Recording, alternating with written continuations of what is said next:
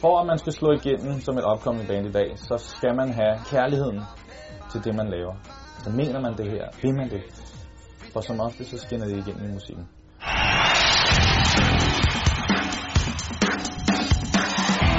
I woke up and you were gone. I've slept till noon again.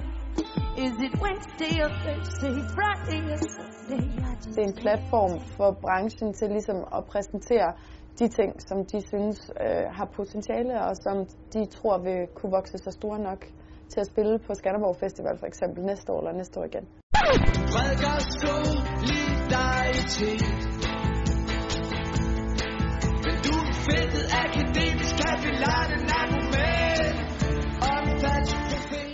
Så Livecamp er med til ligesom at, at skabe måske den første opmærksomhed omkring et, øh, et givet band.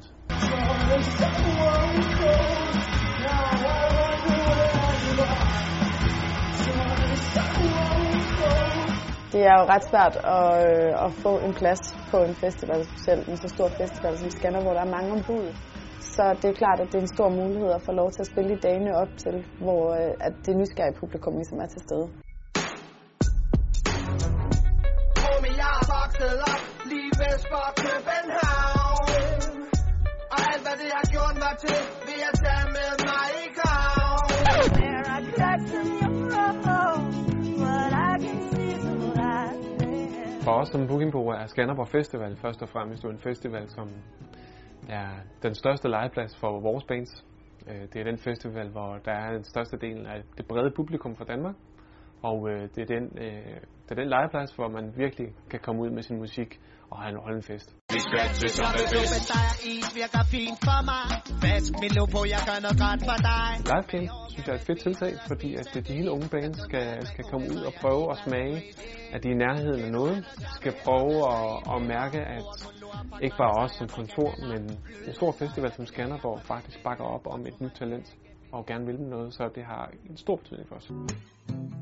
Does anybody know what I'm writing about? Or is it just a silent shout? Yeah, he's a traveling guy, although he hates to fly. He would rather drive for hours than be up in the sky. That's a scheme.